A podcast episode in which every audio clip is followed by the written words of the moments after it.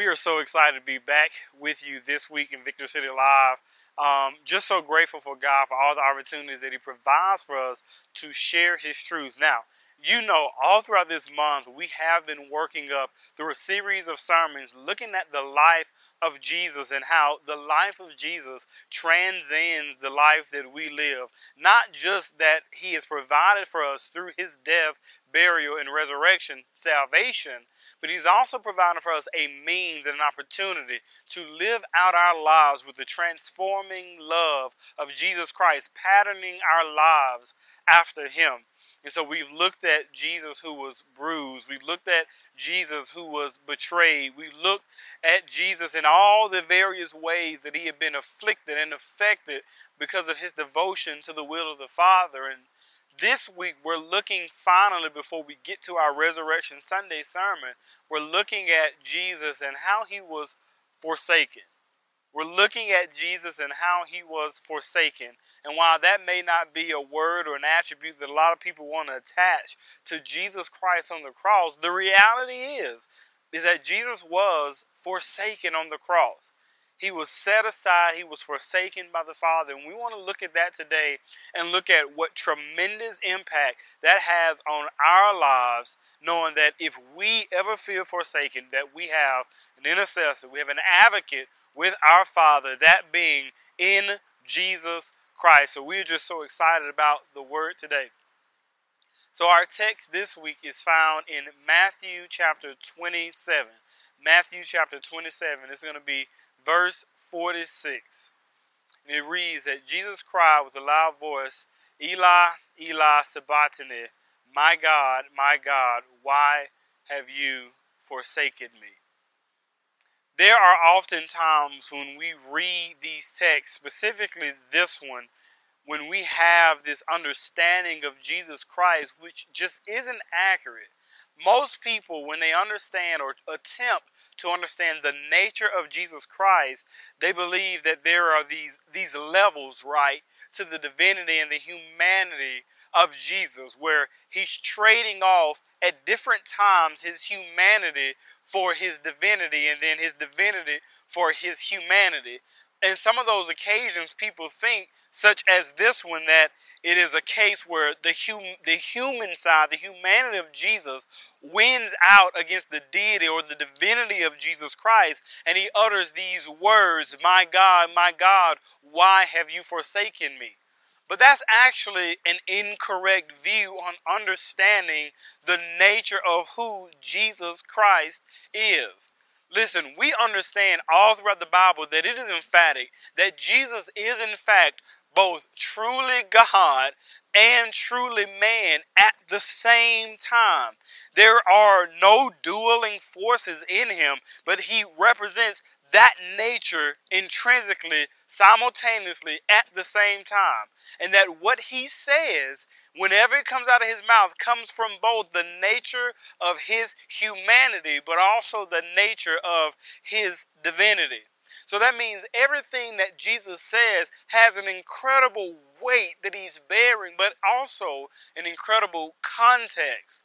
Now, this is one of the ones that we have not looked at specifically before and really taken a deep dive into it. But I think this week we want to take a really deep dive in this text and see what this means, not just in how we understand Jesus, but how we also understand how what Jesus did has a tremendous impact on us. So, when we understand, as the Bible makes clear, that Jesus comes to us not just fully God and fully man, but truly God and truly man, that means that everything that he does happens with the nature of God as well as the nature of his humanity. So even when we hear Jesus Christ on the cross, this is not, as I just said, a case where his flesh is winning out against his divinity. So we tend to think of it in terms like that when Jesus is displaying his anger, when he's flipping over the tables, or when he's sweating drops of blood in the Garden of Gethsemane. We think, okay, that's when the humanity of Jesus winning out. But then we think in terms of when he's performing miracles or when he's raising people from the dead or even uh, raising himself from the dead, that that is the divinity of Jesus. But none of those things are separate from one another. Everything that he did, does, and is comes from that full understanding that he was both truly God and truly man at the same time. Now, the reason I want to stress this for us is because one of the big misnomers in understanding our faith is that we don't understand Jesus. We don't understand the person of Jesus. We don't understand the nature of Jesus. And that means that we don't understand the work of Jesus.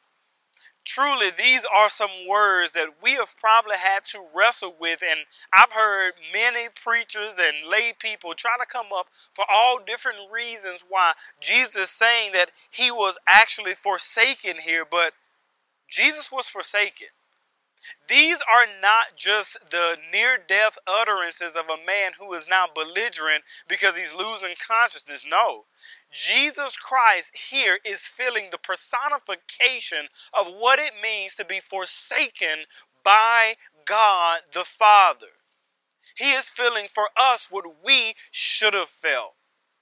See, the Bible makes it clear to us that Jesus, who knew no sin, who had no sinful thought, who had no sinful words, who had no sinful deeds, he became for us sin on the cross. And as the Bible says, so that we might become the righteousness of God. Now, when he is on that cross and when he utters these words, he's actually quoting from Psalm 22, which is prophesying that Jesus would be the substitutionary sacrifice for our sins. And so, what he is saying here is not Jesus being out of character, nor is it Jesus speaking out of turn, but he is actually epitomizing for us the gospel. When Jesus says, Why have you forsaken me? He is saying just what every person who has ever been separated from God has felt, and that is to be totally and utterly forsaken. In this moment, Jesus is the son that has been cast out of the household. He has been excluded, exiled from the family. And at this moment, he feels the weight of that exclusion like he's never felt it before. He has been excluded. He has been treated as a son who has disowned his parents. Now, what we have to wrestle with, though, is not just why any father would forsake their child in this way, but why would God the Father forsake Jesus Christ, the Son of God, in this way? There is no father who's worth his salt that would do this, yet we see God the Father has not only crushed his son, but he's now forsaken his son. Listen, many of us don't understand the totality of what it means to be forsaken. For most of us, that is that a person will not call you back or that a person has lived their life as if you don't exist anymore. But that is not what the definition of forsaken revolves around, by the way. The definition of what it means to be forsaken is to be utterly castigated, set aside, set apart, excluded from the presence of God the Father. That is what it means to be forsaken. Now, we have the confidence in Scripture that if we are believers, that He will never leave us. He will never forsake us. God will never emotionally and spiritually withdraw Himself from us. Yet, He's done this to His Son, and we have to wrestle with why. Why has He saw fit to forsake His Son in a way that He has not forsaken us? Let me explain why. When Jesus Christ goes on the cross to be the substitutionary atonement for our sins, he does so in our place. This is the gospel 101. He goes and he stands in the position, in the seat that we should have sat in, the death that we should have died, and he endures it. He takes our place and he is the propitiation for our sins. He is the offering that is made up to God so that we could be looked at as blameless and that the sin that belonged to us was placed on him. So, in other words, God is forsaking his own son because he looks at his son and he now sees sin. So he forsakes him. Because the Bible makes it clear that the wage of sin, the only payment for sin, is death. Something has to die. And he makes it clear that in this case, that it is Jesus who is dying the death that we should have died. Who's been forsaken, who has been separated, who's been castigated, who's been exiled, who's been excluded. So that we don't have to be. But in the same way that he has been forsaken through his death, through him being forsaken, we are being drawn into the presence of God. And not temporarily, for eternity. So, this is what we understand about the gospel. We, since Adam and Eve sinned and fell in the garden, we were born with their inherited and imputed sin debt. And we also had our own personal sins. Every single one of us, from the time we are born, we are born with the default position that we are on our way to eternal separation from God, to be utterly forsaken by God in hell. How do I know that's true? Jesus tells a parable about the rich man and about Lazarus, and it's the rich man who is in hell speaking. And he says, There's this gulf between us, and I can't go between. And I would at least want to go back to my brothers. Let Lazarus go back to my brothers and tell them, Do not live apart from God. This is forsaken. I have been totally separated from the presence of God. Nobody will want this. Jesus Christ felt the weight and the pain and the burden of being forsaken so that we could be in the presence of God for all of eternity. And so we are born with this sin debt that has to be paid. And we accrue every day that we live our lives apart from Jesus Christ interest on that account of our sins. Every single day. We are, we are accruing sin interest on that account, which has to be paid. And God makes it clear that there is going to be a payment, and the result of that payment will be death. And it's either going to be my death or it's going to be the death of Jesus Christ, but it will not be both.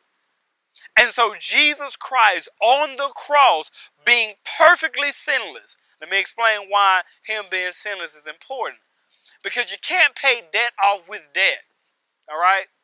If you have a sin debt, you can't pay that sin debt off with somebody else's debt. So Jesus Christ comes to us as the perfect, sinless Lamb of God, the perfect, perfect, sinless sacrifice, and He pays off my debt of sin that I couldn't pay because I had too much sin debt. And when He pays that off, He now gives me an opportunity, the only means that I have for salvation through Him. So, no, I am not saved by works. I could never be saved by works because on my best day, my good deeds, the Bible says, are as filthy, nasty, stinking, dirty rags. My righteousness means nothing. I am only saved by the righteous works and deeds in the person of Jesus Christ. And so when Jesus on the cross and he screams out, My God, my God, why have you forsaken me? He is screaming that out, knowing that he had truly been forsaken. This is what we're going to have to wrestle with. Jesus was forsaken, people. This was not a case where he got confused. This was not a case where the humanity is winning out. He was forsaken. He was cast out. He was set apart. He was set aside. He was castigated. He was exiled. He was excluded. He was separated from the Father. Now, he did all that so that we would have the only entrance, the only opportunity we would ever have to eternity. The only way we can be drawn into the presence of God is that Jesus was drawn out of the presence of God. The burden of our sins, everything that sin represents, the personification of it, was placed on Jesus. Jesus didn't know the sin, it was ours. Yet he died anyway. Now, the reason this has a tremendous impact on us is because there are going to be times, even as believers, where we feel forsaken. We feel separated. we feel as if we don't know where our life is headed. But if your barometer, if your measurement for what it means to be forsaken doesn't start with Jesus Christ on the cross, you always think you're getting less than you deserve. But the, to understand the gospel is that we have to rationalize that Jesus Christ, the perfect, sinless sacrifice and lamb, felt the pain and the suffering of a death that we should have died on the cross. He stood in our place. And he was the forsaken, only, only begotten Son of the Father. So that we would have an opportunity for life. And not just any life, but eternal life.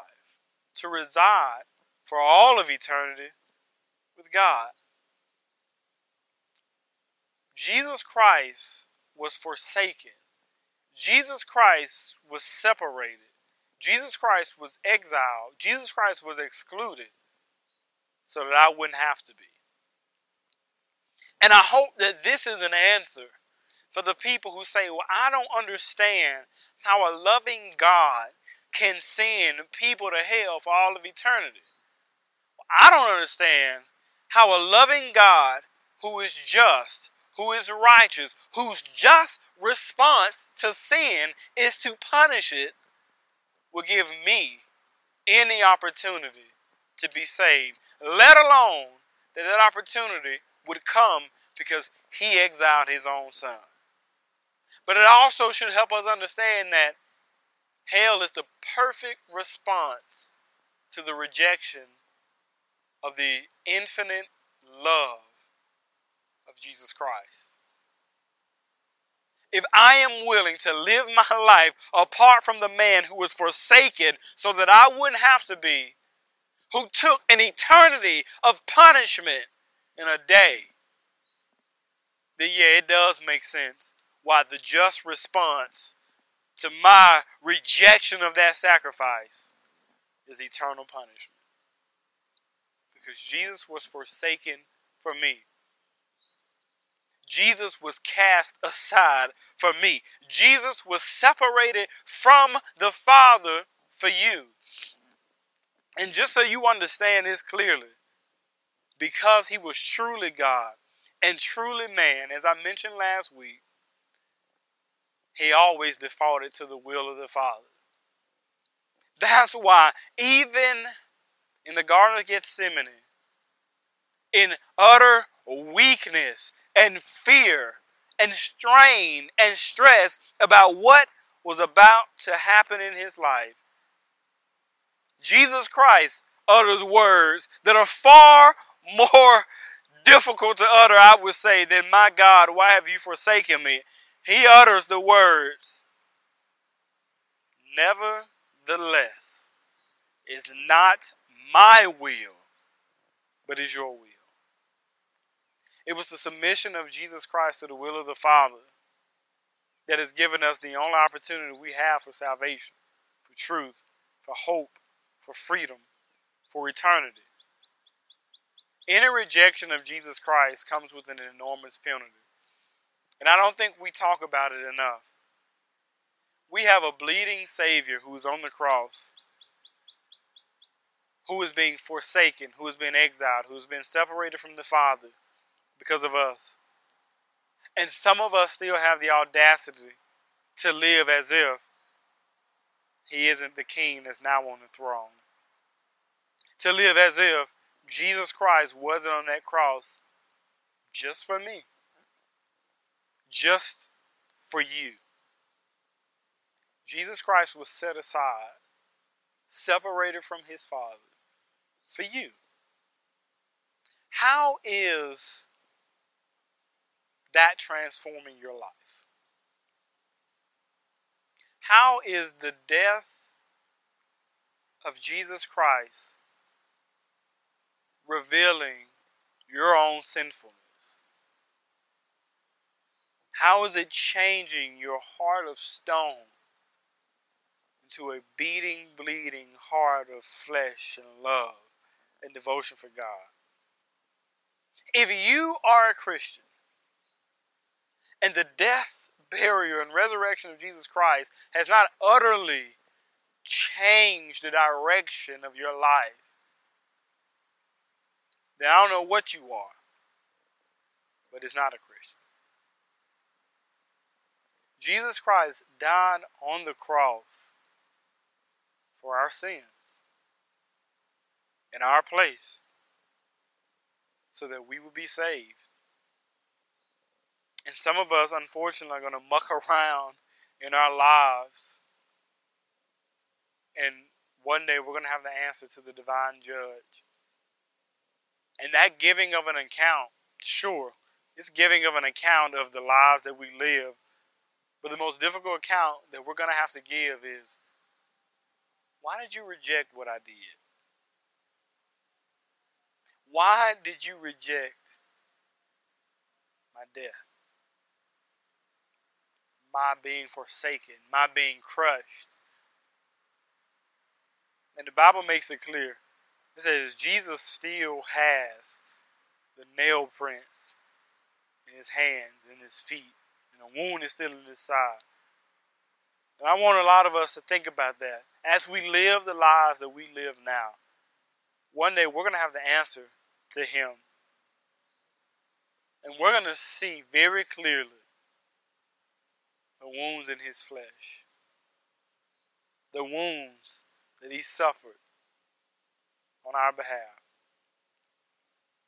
You know, there's a tremendous hymn that talks about how great the mercy of God is.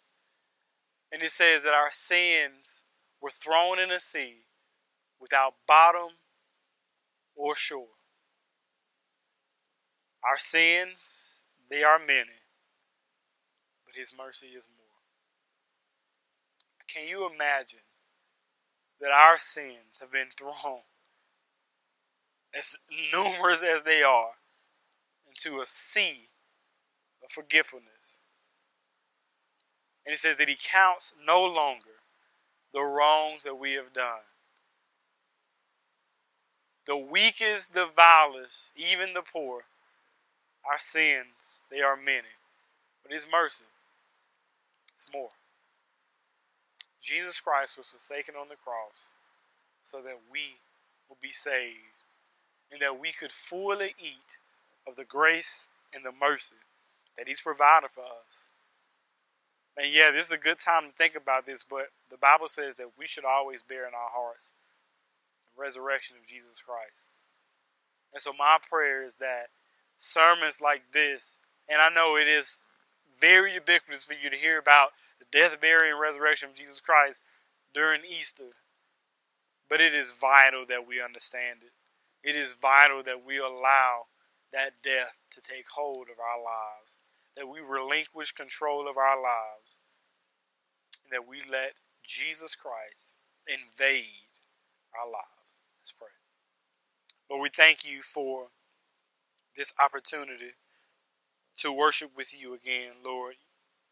You have provided for us the only opportunity for salvation, the only hope, God, that we have in this world comes through you because you have saved us. God, you have done for us what we cannot do for ourselves. You have provided for us we cannot provide for ourselves. Lord, there are many false gods and and saviors out there that promised that they could lead us to the way. None of them promised that they were the way. But Jesus did. And he said that he was the way, he is the truth, he is the life. so God, we just pray that for those of us that don't have access to that, that don't know that, that you will sovereignly save us and reveal yourself to us, God. That you would draw us into your presence, that we would see Jesus Christ bleeding on the cross, and that we will see how sinful we are, and that our only hope to be saved is in you. That is our prayer. It is in Jesus' name we pray. Amen. So I pray that this has been a particularly revealing sermon for you today. I pray that you understand that Jesus Christ was forsaken, set aside, cast out for us, so that we would be drawn into the presence of God. So I pray this has been a blessing to you. If you're watching this today and you say, I have no knowledge of the gospel, I don't know what that means, I don't know what it means that Jesus Christ died on the cross for me, that makes no sense to me, then I want this to be the day that you, for the first time perhaps in your life, have an understanding of the gospel because God has revealed himself to you. If you're watching, you say, I would love to know more about that, please email us or reach out to us on social media. Our email is info at ourvictorycity.org. We would love to talk more about that with you. Also, if you're just watching and say, I would love to just talk more in depth about this, we would love for you to reach out to us um, that way as well. Um, also, we're going to have coming next week, don't forget this amazing opportunity. Following every Sunday on Mondays, we're going to be doing a Monday Manna Bible study where we'll follow up about the sermon. Um, I get a lot of questions after my sermons on Sunday, so this will be the forum for people to ask questions. We'll dig into the Word of God, so we're just excited about that. Also, going to have our Bible study for our middle school and high school teens as well. So, at this time, it is time for to transition to our time of giving. You know all the ways to give. You can give through our text to give, which is up there 205 415 2662. You can give through our Cash app, which is Victory City, or you can give online by going to ourvictorycity.org, clicking that donate button right there, and giving that way. So, we thank you for joining in. Please do not forget to join with us live next week. We have a tremendous sermon prepared for you, Risen. Very simple, but I hope it has a tremendous impact as we celebrate our Easter Sunday. Go in peace.